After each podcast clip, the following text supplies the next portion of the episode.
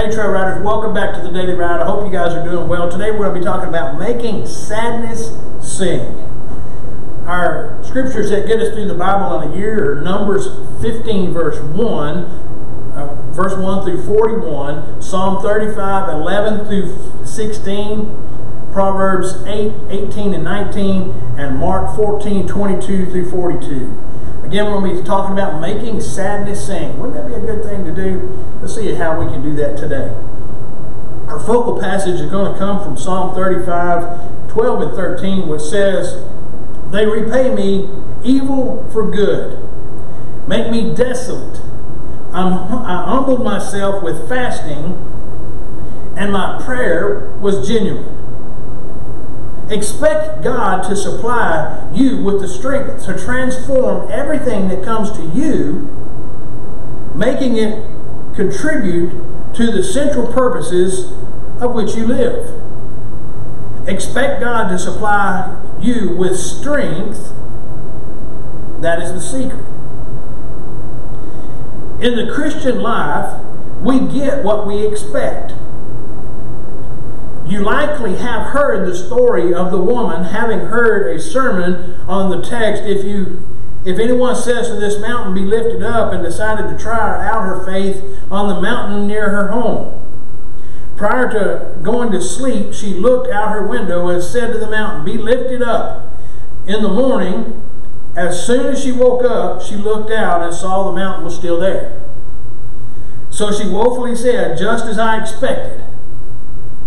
Yes, in the Christian life, we get what we expect. Notice the remi- remainder of the phrase from the line of advice strength to transform everything that comes. This is what Jesus did. As the gospel writer recorded, then he withdrew from them about a stone's throw, knelt down, and began to pray. Father, if you are willing to take this cup away from me, nevertheless, not my will, but yours be done. Then the angel from heaven appeared to him, strengthening him. Luke 22 41 through 43. Here, God's answer is not to take away the cup, but to supply the strength to turn the bitter cup into a cup of salvation, which can be put under the thirsty lips of all humanity. In the midst of your trials, don't whine to be released. Ask rather for the strength to make every sadness sing. Go to the Lord in prayer.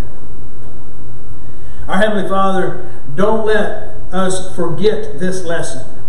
That if we cannot change our surroundings, we can change our hearts.